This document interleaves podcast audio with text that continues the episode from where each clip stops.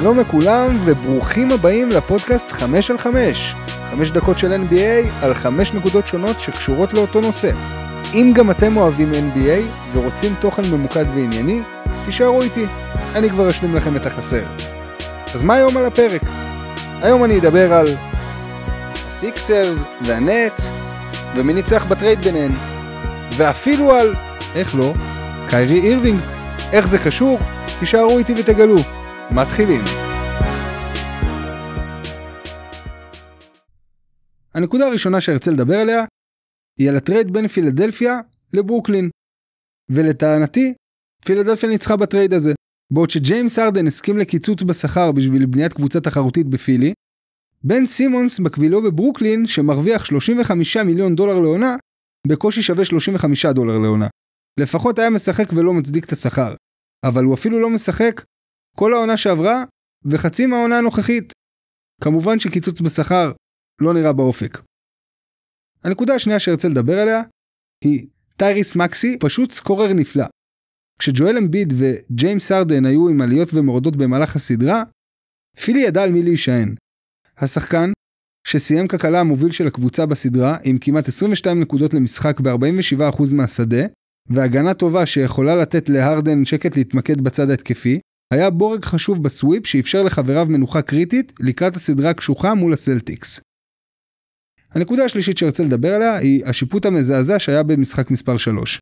לא יודע כמה זה היה משפיע על התוצאה הסופית של אותו משחק, אבל במשחק מספר 3 ג'ואל אמביד במזל גדול לא הורחק מהמשחק. הוא נפל אחרי שקלקסטון הטביע עליו, ועבר מעליו בסגנון של אייברסון על טיירון לו. ה-MVP הטרי כמובן לא אהב את האקט הזה, אז הוא החליט לבעוט באזור הרגיש של קלקסטון. לעומת זאת, גם קלקסטון וגם הרדן הורחקו על דברים פחות חמורים בהרבה. האיש והזקן הורחק על מרפק ששלח על מנת ליצור הפרדה משחקן היריב. קלקסטון הורחק על טכנית שנייה לאחר שהתגרה באמביד אחרי שהטביע לו על הראש. שוב. שתי העבירות מצדיקות הרחקה, אבל צריכה להיות עקביות מסוימת. אם מרחיקים את כולם, אז גם את אמביד, ואם מוותרים לאמביד, אז לוותר גם לאחרים.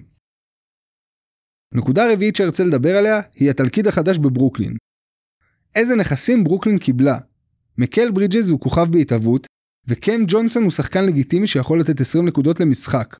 רויס אוניל ודוריאן פיני סמית הם שחקני הגנה מהטובים שיש בליגה, וקם תומאס הוא משב רוח מרענן שהשכיח לחלוטין את קיירי אירווינג. כל אלה מראים שביחד עם ספנסר דינווידי שחזר לקבוצה, ועם ניק קלקסטון, והלוואי שגם בן סימונס, יש עתיד טוב בברוקלין. והנקודה האחרונה שארצה לדבר עליה היא כמובן קיירי אירווינג, שפירק את הקבוצה שהייתה מועמדת לאליפות רק בשביל לסיים במקום ה-11 ולהחמיץ את הפלייאוף. קיירי היה בברוקלין בסיטואציה מאוד נוחה עם דורנט ועם סגל מסייע לא רע. בן סימונס, לא התכוונתי אליך. הם היו במקום הרביעי, בקונפרנס חלש יותר ועם סיכוי לא רע לעשות ריצה עמוקה. הוא החליט לוותר על כל זה בגלל סכסוך עם הבעלים ג'ו צאי, ולפרק את החבילה באמצע העונה ולעבור לדאלאס. איך זה הסתדר לו? הוא הגיע לדאלאס שהייתה במקום הרביעי, ועזר לה להידרדר עד למקום ה-11 מחוץ לפליין. ברוקלין אמנם עפה בסוויפ בסיבוב הראשון, אבל קיירי יצא לחופשה מוקדמת. כנראה שהמטרה מקדשת את האמצעים.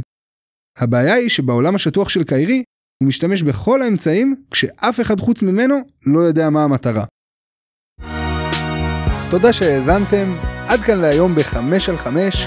אל תפספסו את הפרק הבא, שבו נדבר על דנבר נגטס ומינסוטה טימבר וולפס. אני הייתי דקל סלמון, שיהיה לכם יום נפלא, להתראות.